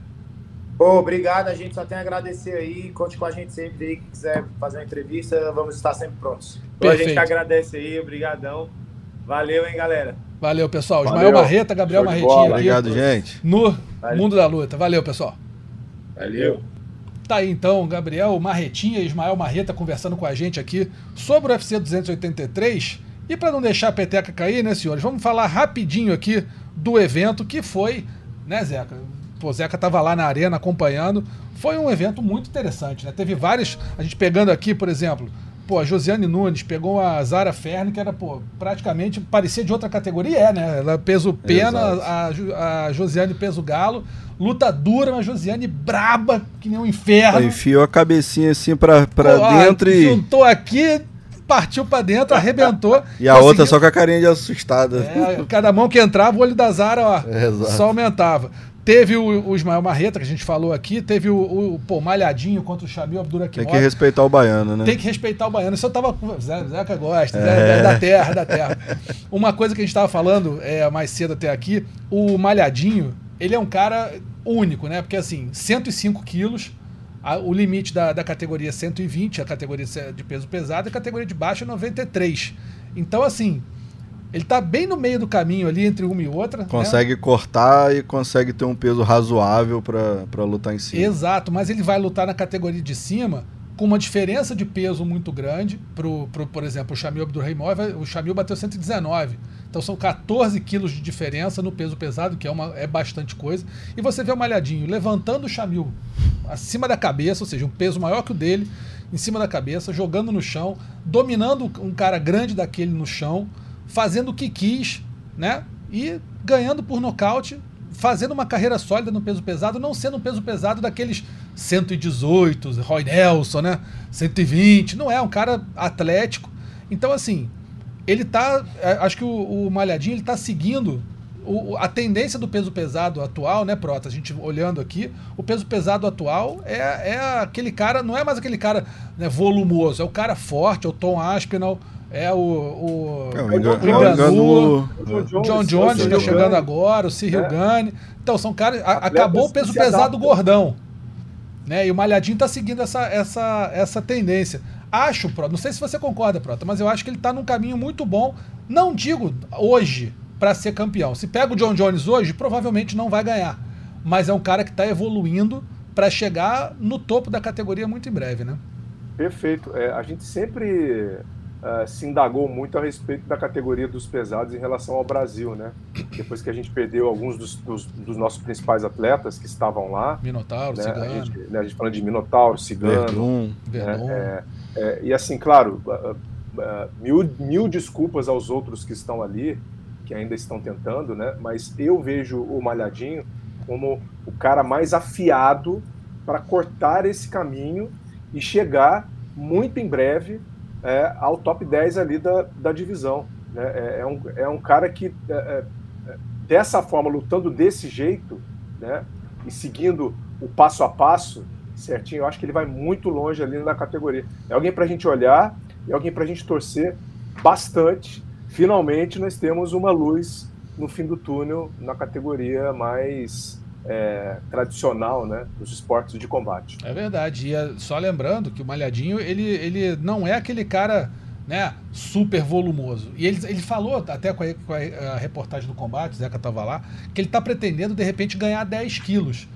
Eu não sei se tudo isso é muito bom para ele, porque chegar a 115, certamente ele vai perder um pouco da mobilidade e da velocidade dele, né? Eu acho que né, é, é, talvez chegar ali nos 110 e 110 tal. eu fica- acho que é o limite. É, fica legal. E tem Seja aquele outro ponto, né, gente? Interrompendo vocês aqui, é, ganhar 10 quilos de quê? É, né? de vai ganhar 10 músculo. quilos de quê? Vai ganhar. Claro, 10 quilos de músculo é muito difícil dele ganhar Pois é. nesse, nesse espaço de tempo assim, né? 10 quilos de músculo eu acho meio impossível. Mas mesmo que ele ganhe mais músculo, significa que ele pode se cansar mais. É, E esse é um Consumir dos mais grandes oxigênio, né? problemas é. dos mais pesados. Os E o jogo- não aguentam. E o jogo dele é ter gás, né? Já estão botando a língua de fora. Exato. E o jogo dele é ter o gás maior do que os Exato. outros, né? Esse é, É. um grande diferencial. né? Exatamente. É um diferencial muito grande dele mesmo. Se ele conseguir é, manter a potência, de repente ganhando pouca coisa mais, mas manter a potência, agilidade e velocidade, é uma combinação É o, é o decisiva. A gente está sendo aqui intrometido né, na carreira dele. Total. Ele deve estar cheio de especialista em volta dele. E a gente aqui. Dando É, pitaco, é, né? Mas né, é a nossa profissão, né, Prota? Nós temos aqui pago que pra dar isso. pitaco mesmo, não adianta. Só voltando aqui ao card preliminar, teve uma, para mim uma grande surpresa desse evento, que foi o Bruno Huck venceu o Gregory Robocop. É, o Gregory é, hoje está na Essa elite do. Ni- acho que ninguém. Acho que ninguém, porque o Gregory hoje está nesse grupo de pesos médios brasileiros. Você tem o Poitin, você tem o Blindado, você tem o Robocop, você tem Borrachinha. São quatro, pelo menos quatro aqui, falando rapidamente, quatro pesos médios brasileiros que estão ali, né, entre os melhores do UFC. Esses quatro estão. O, o nome deles né, tem um respeito muito grande. O Bruno Huck entrou, pegou a luta com pouquíssimo tempo, né, Zeca? Foi, foi uma semana, sei lá, É. 10 dias no máximo, e nocauteou o Robocop de um jeito que ninguém esperava. Agora, eu até escrevi isso no Twitter, é, o, Robo, o, o Bruno ganhou e tem todos os méritos por ter ganho a luta, nocauteando um dos grandes nomes hoje do, do peso médio brasileiro, mas eu acho que o Robocop também, é, o Gregory perdeu a luta. É, se- né, fez perdê-lo, se fez perder a luta. Por quê? Não me pareceu que ele estava tão focado no ataque e na defesa quanto, quanto, quanto nas lutas anteriores dele. Me pareceu que estava um pouco. Eu não sei, isso eu, eu, eu posso ser um pouco leviano em falar isso sem ter perguntado a ele, mas a, a minha impressão foi que o Gregory estava assim: ah, eu vou lutar, eu peguei um adversário que aceitou a luta em cima da hora. E na cabeça, às vezes, o lutador, "Ah, pô, eu, eu tô no melhor momento, eu tô aqui há mais tempo, esse rapaz chegou agora, estreante, e aí a mão entrou. E a mão entrou bonito. O Hulk, o Hulk conseguiu uma, uma, uma- um belo do nocaute. Então, assim, pra mim foi uma. uma surpresa, talvez a maior surpresa do evento. Tô olhando aqui o card, acho que para mim foi a grande surpresa do evento, o Gregory perder pro, pro Bruno Huck. Não sei se Zeca concorda. Eu acho que sim, é, a gente não. é, acho que também a gente não tava olhando pro Bruno, né? E o fato dele ter Sim, chegado sim, de última sim. hora é um cara que impressionou muito no contender, né? Ele conseguiu a vaga, ele nocauteou um italiano e em, um minuto e alguma coisa. E, e conseguiu, impressionou o Dano e tal, mas é isso, o cara que não tava no radar, o Gregory já despontando ali para né, rank, peso médio, enfim. Uhum. É, então, o cara que acho que passou também um pouco despercebido, né, pela gente Pode ser. antes do evento. Mas é um cara que treina com blindado, é o cara da evolução Thai, enfim, vem invicto. Então, assim, o cartão de visita porra, de, de primeira É, aí os impressionar. méritos, tem exato. todos os méritos de ter Exato. ganho. Ninguém tá tirando o mérito do Hulk É. que conseguiu. E talvez passou despercebido pela gente e pelo Gregory também, né? Vai saber. Enfim, Pois é. O mais importante de todos. exato. Exato. Pela gente tá de boa. Passar despercebido pela gente, não tem problema nenhum. E que a gente falou de uma surpresa, agora vamos falar de uma quase certeza, né? Que era o Shogun contra o Igor Portieri. É, o Shogun a gente- é uma lenda, é um monstro, é um cara que tá acima de qualquer. tá no, no grande, na, na grande prateleira de, de, de ídolos do, do MMA brasileiro, até mundial. Hall da Fama, né? Ele é Hall da Fama do UFC. Hall né? da Fama. É, mas já não está há um bom tempo na mesma forma. Né? O Shogun está com né, 40, 40, 41 anos, se eu não me engano. 41 anos. 41 anos. E fez a última luta dele. A gente sabe que ele queria ganhar, né? Ele obviamente queria ganhar, mas a idade chega para todo mundo e foi uma despedida, talvez não é ideal, mas foi uma despedida em casa, com um aplauso de pé, com todo mundo é, reverenciando o Maurício Shogun, nocauteado no primeiro round pelo ucraniano, que eu achei até que fez uma presepada lá, uma dancinha que não precisava fazer, era só reverenciar a lenda. Acho que seria mais bonito para ele do que fazer a presepada do TikTok dele. Enfim, daqui a pouco ninguém vai lembrar muito do nome do Igor Potieria, mas do Shogun todo mundo vai lembrar a vida toda. E aí chegamos aqui no card principal, vamos falar um pouquinho mais detalhadamente de cada luta. Johnny Walker contra Paul Craig. Eu achava que o Paul Craig venceria essa luta, pelo que vinha apresentando recentemente. Estavam até dizendo que vencendo essa luta, o Paul Craig seria um, um bom nome para desafiar o, o- o futuro campeão. Fosse ele Jamal Hill e Over Teixeira, hoje a gente sabe que é o Jamal Hill. Mas Craig, eu não sei, eu não sei o que que vocês acham, mas a minha opinião é que ele fez tudo que não podia fazer, ou seja, expôs a cabeça ao Johnny Walker, um cara de quase dois metros de altura, agarrou a perna. E não, pro- soltou mais. não soltou mais, lutou de joelheira do Johnny Walker. Johnny Walker pegou e largou a mão na cara dele, quanto quis e não protegeu a cara, até uma hora que nocauteou. Quer dizer, acho que mais errado do que o Paul Craig foi, difícil ser. Não sei se você concorda, Prato. Mas foi bom, né? Ah, bom, Bom, foi. é, pro, pro Johnny Poxa, foi. O cara, poxa, o cara tropeçou ah, exatamente com, ah, no momento em que ele não podia, é, super, super cotado. E isso coloca, ou recoloca, né, o, o Johnny Walker é, nessa falação também, né, no meio dessa conversa de, de, de quem que. Assim, eu não digo que ele vai ser o próximo. Eu acho que ele não é, É, o próximo. também acho que não. Ele não, ele, ele- ele não é o próximo. Ele subiu para oitavo. umas duas lutas aí. Tem que ter luta importante a partir de agora para ele conseguir é, se garantir. Mas essa, com certeza, o recoloca na conversa é, da categoria. Algo em que ele esteve também durante muito tempo apagado, né? É, com altos e revés também, perdeu algumas lutas, né? Altos e baixos. né? Lesão. Então, é, eu, fiquei, eu fiquei muito feliz com, com, com, com essa vitória do, do Johnny Walker.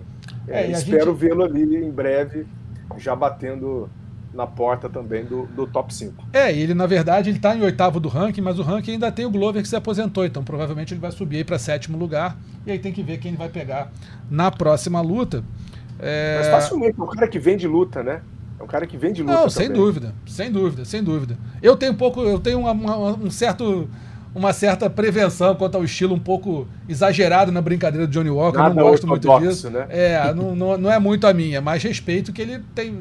É, ele deixou o luta bem e conseguiu uma boa Ele vitória. deixou Ele tá o Shogun preliminar. na comemoração, pelo menos. Não deslocou o ombro. Ó, É. já é um... Ele aprendeu a fazer melhor, né? Na verdade foi isso. Em vez de se jogar, né, ele ajoelhou quietinho, fez Ele a, aperfeiçoou o movimento. a dança da minhoca. A dança da minhoca. É isso. Depois tivemos Jéssica Batistaca, que aí eu não tinha muita dúvida que ela venceria a Lauren Hill, né? venceu por decisão unânime, quase batendo recorde, batendo recorde de golpes significativos da história do, do, do UFC no, no feminino. E se igualou a Amanda, igualou, igualou a Amanda em número de vitórias. Igualou a Amanda em número de vitórias, 15 vitórias, e se aproximou da quantidade de, de golpes é, significativos de uma luta da história da, das lutas de três rounds. Então a Jéssica vai aí. Gente, o que é a Jéssica Batistaca? É um né? monstro, né? É, é, um monstro. Mulher, ela cara, é ela só não é champ champ porque tem a Valentina, cara. É isso. Ela é inacreditável. É. Ela já foi campeã dessa categoria. Ela já foi campeã. Né? É, uhum. é, é uma das lutadoras brasileiras de maior expressão da história. A gente tem que colocar a Jéssica Batistaca num pedestal também. É, né? Apesar claro, pô. ela não ter conseguido voltar para o topo, é, haja vista das oponentes que ela tem ali, mas ela é, no Brasil, ela é uma das atletas que futuramente é, irão merecer também o Hall da Fama do UFC, né? Tudo ah, que sem representa, dúvida, sem dúvida, pelas lutas que sem faz, dúvida. pelo show que ela deu nesse último final de semana. Não, e, é, várias e várias lutas, né? Cataga, é, triângulo de mão em pé, e nocaute não tem, não tem lutinha, né? Não, não, tem lutinha mais ou menos. né? Pô, não tem. É, ela, ela é um absurdo mesmo. Venceu a Laurie Murphy.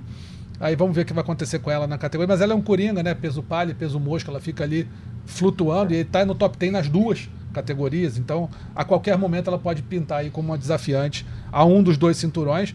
Depois teve o Durinho vencendo o New Magni. Acho que não teve muita surpresa também. O Durinho com o chão que tem e com a mão pesada que tem, como os irmãos Bonfim falaram pra gente ainda agora, pegando o Magni, que é um bom lutador, o cara durável, tá lutando aí um tempão, mas o chão dele é muito questionável, um chão ainda muito fez fraco. Fez valer, né?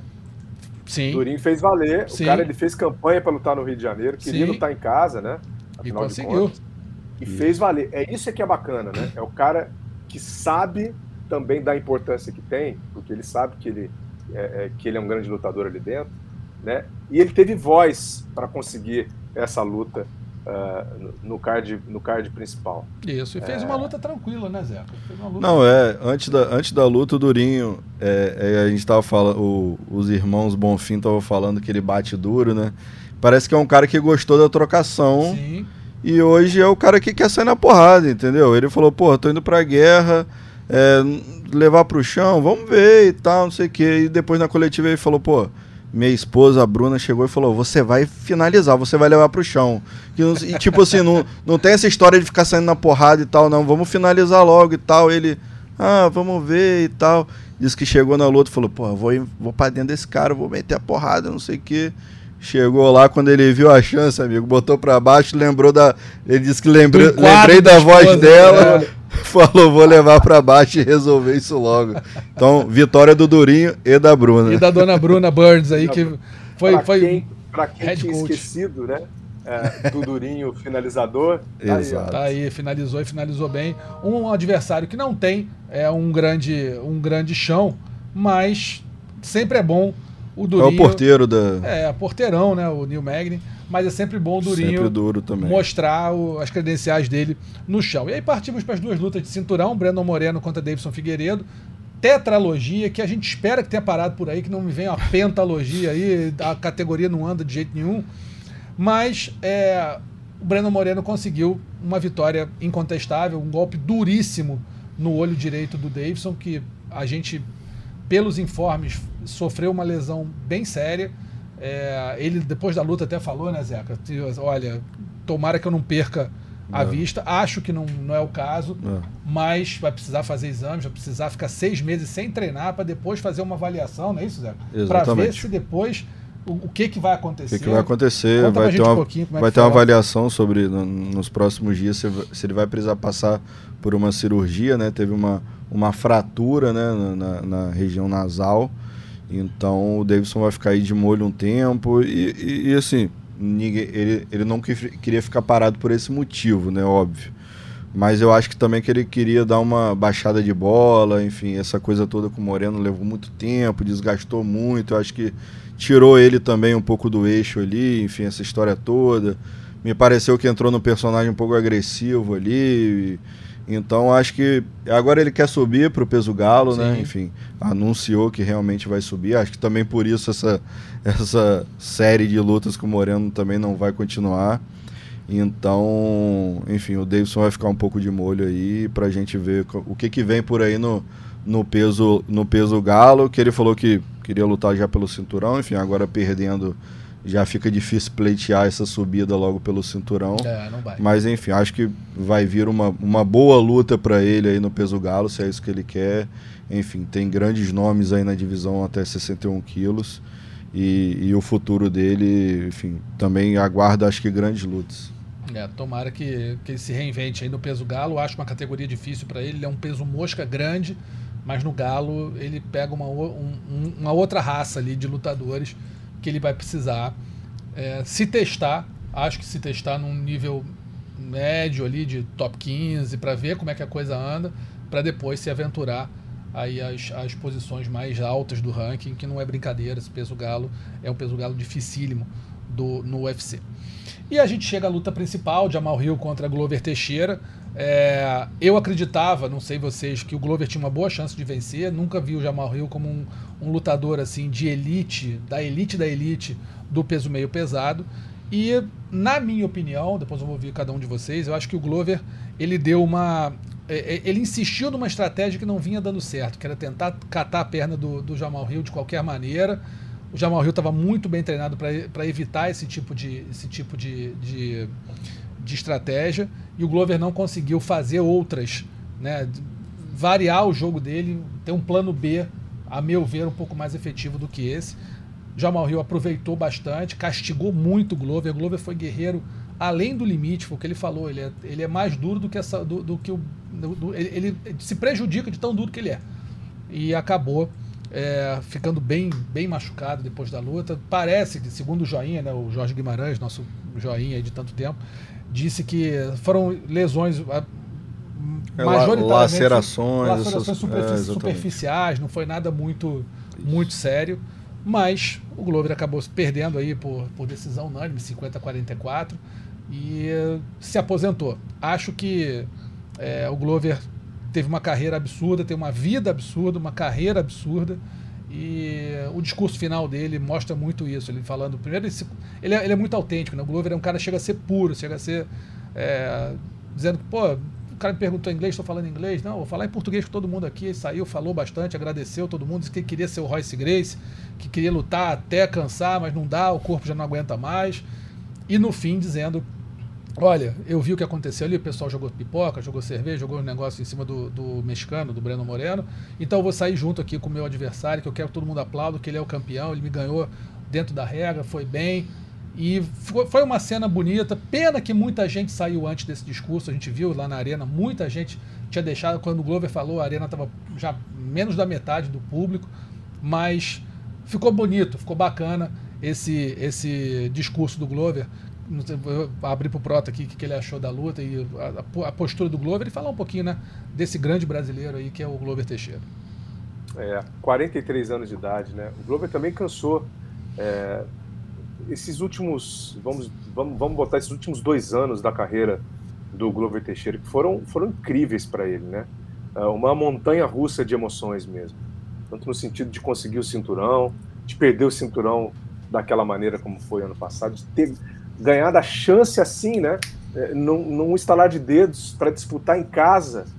Então, apesar da derrota, é, e acho que você já falou tudo em relação à luta, né? Mas apesar da derrota do Glover, é, eu acho que premiou a carreira dele, sabe? Ele, ele ter fechado a, a sua, a sua caminhada aqui no Rio de Janeiro, eu acho que foi um grande prêmio para ele, na frente ah, ah, das pessoas que gostam dele, que estavam acompanhando, né? É, e a gente aqui no podcast mesmo, quantas vezes nós nós tivemos com o Glover nesse último ano? Um cara que topa falar a qualquer hora, né? é um cara extremamente gentil e aberto com qualquer um. Então, aquela manifestação que ele teve no final com o Jamal Hill, né? É, é, é, aquilo ali é ser o Glover, né? É ser um, um homem de verdade, um ser humano de verdade. É ter empatia, mesmo no momento da, da, da sua, da sua derrota. Eu acho que ele cansou, de fato cansou. o, não dava mais para ele. O corpo já estava pedindo a conta. Né? E foi o que aconteceu no final de toda essa caminhada, anos e anos, duas décadas aí de luta, mais de duas décadas de lutas, né? Então, uh, o Glover, eu acho que ele só tem que ter a nossa reverência. É um ídolo, é um ídolo. Mineirinho, ai, né? da minha terra também. Então, é um daqueles que caras que eu boto aqui no meu caderninho. É, assim, se você me perguntar, poxa, qual foi o cara que mais mexeu com você dentro do UFC até hoje? Cara, foi o Glover, cara. Foi o Glover. O Glover porque é um cara que eu pude conversar, né? É, aqui, nas vezes que a gente se encontrou também. É um cara que sempre se mostrou muito ele. Ele nunca foi personagem. Eu nunca vi o Glover personagem de nada, né? Então, ele sim, ele sempre chamou a minha atenção e acho que uh, esse desfecho da carreira dele foi extremamente emocionante assim aqui no Brasil. Tinha que ter sido assim. A pena que a vitória não veio, mas é, acho que não, não muda nada. A vitória é maior do que, a, do, do que o cinturão, né, Prato? Vitória é maior que, que, a, que o cinturão. Vou é, lembrar que você estava falando do Glover, um grande personagem. Tudo vou contar uma passagem aqui, um bastidor. Quando teve a luta dele com o John Jones em Baltimore, eu estava lá, estávamos eu, Adriano Albuquerque, a Evelyn Rodrigues e a Ana Issa. A gente foi fazer a cobertura daquele evento, disputa de cinturão com o John Jones, pô, luta da vida, né, do Glover. E aí, no, durante a semana, antes da pesagem, foi acho que quinta-feira, quarta ou quinta-feira, a gente estava entrevistando o Glover, terminou a entrevista e falou, pô, fala assim mesmo, Vamos tomar um cafezinho? Vamos. Onde é que você quer ir? Ah, não, a gente vai ali no, no na, na, Starbucks, que ele é alucinado por café e pela Starbucks. Né? Então vamos ali. Aí sentamos. Eu, Evelyn, Glover, Anaísa, Adriano e a esposa do Glover. Numa mesa assim. O Glover pediu um cafezinho, pegou lá um copinho, estava tomando café. Nisso, é, numa, tinha um shopping perto, assim, atravessando a rua e uma pracinha em frente. Aí era a época que tinha aquele negócio de rolezinho, tava muito pessoal fazendo uma, uma, uma bagunça dentro do shopping, não sei o que aqui no Brasil. O Glover morava fora, então não estava muito por dentro. Quando teve, eh, começou um ajuntamento de uma molecada assim, perto de uma pracinha, e eles começaram a fazer uma algazarra na frente do shopping. E é meio uma bagunça, mesmo uma, uma, uma baderninha ali para entrar no shopping. E aí parecia que estava tendo um problema. E aí a Ingrid, mulher dele, falou: Glover, vai lá e resolve isso aí, ó. Os moleques estão fazendo bobagem ali no frente do shopping. Pô, eu vou resolver o quê, Ingrid? Sou, sou polícia, rapaz. Deixa eu tomar meu cafezinho aqui. Se vier pra cá, eu dou um, dou um chega pra lá desses moleques. Mas lá, lá é com eles, ó. Deixa eu tomar meu cafezinho aqui. Encostou na cadeira, pegou o cafezinho, ficou tomando de chinelo, calça de moletom. Meio da rua, sentado, batendo papo. Sim, tranquilamente, terminou, voltamos pro hotel, agradeceu todo mundo, não sei o quê, foi, foi pro quarto dele. Uma pessoa comum, uma pessoa normal, um grande campeão, mas sem aquela aura de estrela, de fazer, sabe, cenas, de ser afetado. Zero, zero. Glover Teixeira é um baita de um cara, tem que ser muito valorizado aí pelo, pelos brasileiros como grande campeão que foi e que é. Zeca, tem algo para falar do Glover aí? Não, ia citar, ia citar duas passagens dessa semana, né? Porque você está falando de que ano isso, Russo? Rapaz, Glover Teixeira e John Jones, deixa eu catar aqui. Deixa eu olhar, vou, vou, vou, procurar aqui pra achar. E aí, segunda-feira, começo da Fight Week, no hotel, a gente, pô, tava eu e o Rafael Marinho, e a gente que dupla, hein? catando o lutador ali, já tarde da noite no hotel, e a gente, pô, o Glover vem andando, e, pô, Glover, pô, falar aqui rapidinho com você, a gente, pô, a gente tem um horário marcado amanhã, para fazer exclusivo, mas queria bater um papo só para você relembrar as lutas aqui no Rio que você já lutou e tal. Pô, pô, cara, cortando peso aqui. Pô, mas já não estão marcados amanhã, pô. Amanhã a gente vai conversar, tá tranquilo. Não, pô, beleza, Glover, valeu e tal. O Glover foi até o elevador, voltou. Pô, cara, vamos falar aqui rapidinho e tal. Assim, você via, ele Pesou. não consegue falar não. Assim, é pra, pra ninguém, entendeu? Não, é, não tem nenhuma super estrela ali esperando para falar com ele, que ele voltou só por causa disso. Não, entendeu? Dois jovens ali, jornalistas, querendo bater um papo com ele e tal. Ele voltou, atendeu a gente já tarde da noite, respondeu tudo direitinho que a gente perguntou e tal. Foi embora. Sexta-feira à noite, saiu para comer do hotel, viu os jornalistas, o pessoal reunido no quiosque ali na Praia na Barra batendo um papo, atravessou, cumprimentou todo mundo, brincou, fez uma piadinha com todo mundo, atravessou de volta e foi comer. É esse cara simples, tranquilo. Isso é na luta com John Jones, isso é na, antes da, da aposentadoria dele. Nada mudou. É isso, é a mesma pessoa simples, humilde de sempre. Uma informação e duas correções. A informação é que essa luta com o John Jones foi em 2014, no UFC 172, lá em Baltimore. Duas correções que o Zeca falou. Não tinha estrela ali para entrevistar ele. Tinha. Zeca Azevedo e Rafael Marinho, estrela pra caramba. E a segunda correção, ah, é, dois jovens. Nem tão jovens assim. Ah, tô do lado do Marcelo Russo. Não, perto de mim é. Ah, então foi dizer- a minha referência.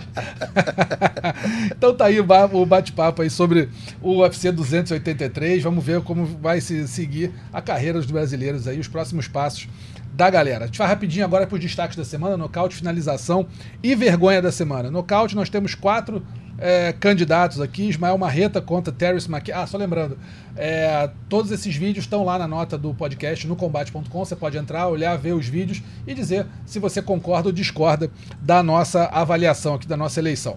Então, o primeiro candidato, Ismael Marreta contra o Terence McKinney no UFC 283. O Bruno Hulk contra o Gregory Robocop também no UFC 283. Kleber Orgulho, brasileiro, venceu Lucas Sadolski por nocaute no KSW 78, lá na Polônia. E o Valeriu Mircea venceu Boris Mankowski por nocaute no- também no KSW 78. Ou seja, dois candidatos do UFC 283, o, Marreta, Ismael Marreta e o Bruno Huck, e dois do KSW, evento que você assiste aqui no combate. Kleber Orgulho e o Valério Mircea. Prota, você primeiro. Nocaute da semana. Olha, é... cara. Pensou muito, lá vem. Ismael. Ismael? Eu vou ficar porque, porque assim, os outros foram incríveis também, Uhum. tá? Mas, cara, joelhada, cara, trocando de base, assim, eu, eu- sabe, eu acho muito, muito plástico, eu acho raro, né? E impactante da maneira como foi.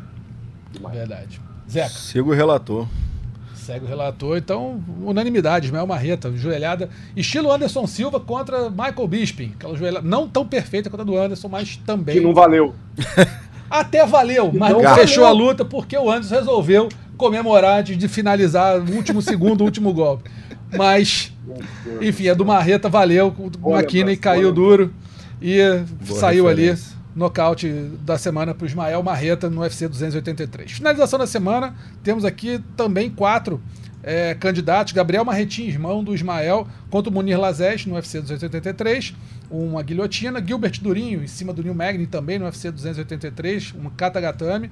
Roman Shimansky contra o Raul Tutarauli, na, por finalização, armlock, no KSW 78. Ou Stefan Gillespie é, com um bug choke em cima do Hiroshi Fujita no Gladiator 020. Vou começar com o Zeca.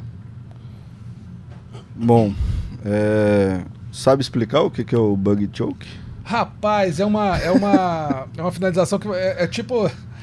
Eu não vou fazer aqui, Chamar desculpe. Chamar o Gleidson aqui. É, chama o Gleitz pra te explicar. Mas tem, tem um vídeo aqui, vocês vão ver aqui. O Bug Choke tá aqui, todo mundo pode entrar e ver na nota.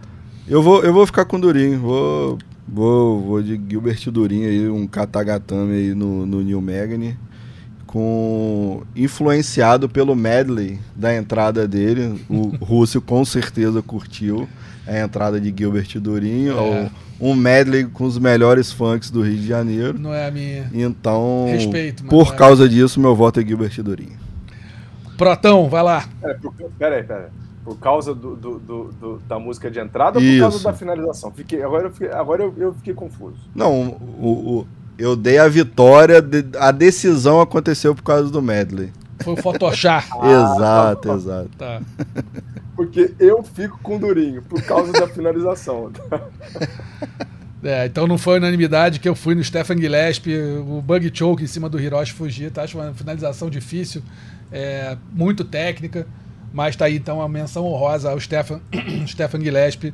Mas finalização da semana, então Gilbert Durinho, Katagatame em cima do Neil Magny no UFC 283. A vergonha da semana, acho que não podia ser outra, né? A atitude de parte da torcida que estava presente lá na arena do UFC 283, tacando é, cerveja, pipoca, copo, o que tivesse pela frente, garrafinha plástica em cima do, do Brandon Moreno.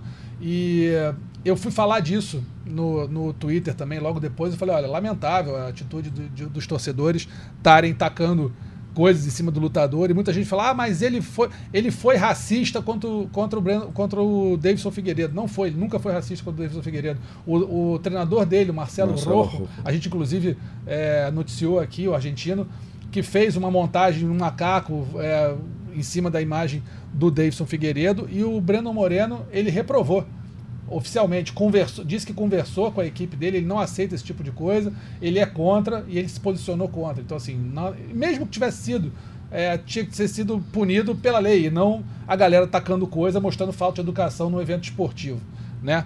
É, depois vieram falar, ah, não, mas ele é, chamou todo mundo de cachorro, perro, ele não, é- é- de novo, era uma, era uma, uma gíria, tipo assim, é, ganhamos perros, ganhamos cachorrada, falando com a equipe dele, com a torcida dele. É uma gíria em espanhol. Isso não quer dizer que esteja. Não, não quer dizer, não. Não estava chamando os brasileiros de cachorros ali na, na comemoração. Enfim, uma, uma baita falta de educação. Acho que não tem, não tem lugar para isso, né, Prota? Acho que já passou a época do vale tudo em todos os sentidos aqui no, no, no- no Brasil. Você vê como é que a história é mal contada, né? O que, que acontece quando a história é mal contada. É. Principalmente em tempos de redes sociais, em que as pessoas só pegam um trechinho da história. Isso é perigosíssimo, né? É se, se- se tem meia dúzia de maluco ali, cara, podia dar um problema muito maior pro, pro, É, basta um pular e resolver agredir o cara. pro Brando Moreno. É, é, assim, realmente poderia ter tido um problema muito maior. É, a coisa descambou. Eu não vou ficar aqui falando sobre isso, né? Mas a atitude reprovada da torcida. É isso. Vergonha da semana, né, Zeca? Não tem o que É falar. isso. E não tem justificativa. Se o outro fez errado, aí você vai fazer errado também por causa disso, filho. Pois é. Nada a ver. tudo errado. Enfim, vergonha da semana aí. Os mal educados, os mal educados que resolveram tacar coisa em cima do lutador após o UFC 283. Pessoal, a gente vai ficando por aqui, agradecendo muito a presença de Zeca Azevedo, meu camarada aqui na redação. Luiz Prota, aguardamos você aqui também no estúdio, hein? Coisa alegre demais participar disso aqui, viu? Adoro, adoro. Até a próxima, gente. Até a próxima, doutor. A gente lembra que o podcast Mundo da Luta está nos principais agregadores de podcast do mundo, ge.globo barra podcast, que tem não só o, o, o Mundo da Luta, mas também todos os podcasts do esporte da Globo, Spotify, Google Podcasts, Apple Podcasts e Pocket Casts. Você pode ver, a, pode ouvir e ver também a nossa a versão do Mundo da Luta, número 216, se eu não me engano, na nota que está lá no combate.com e, no- na, nossa, na nossa homepage. A produção e o roteiro foram do Gleidson Venga e a edição do Bruno Mesquita, tá bom? Grande abraço para todo mundo, até semana que vem. Valeu! Finalizado. Semana que vem tem mais Mundo da Luta.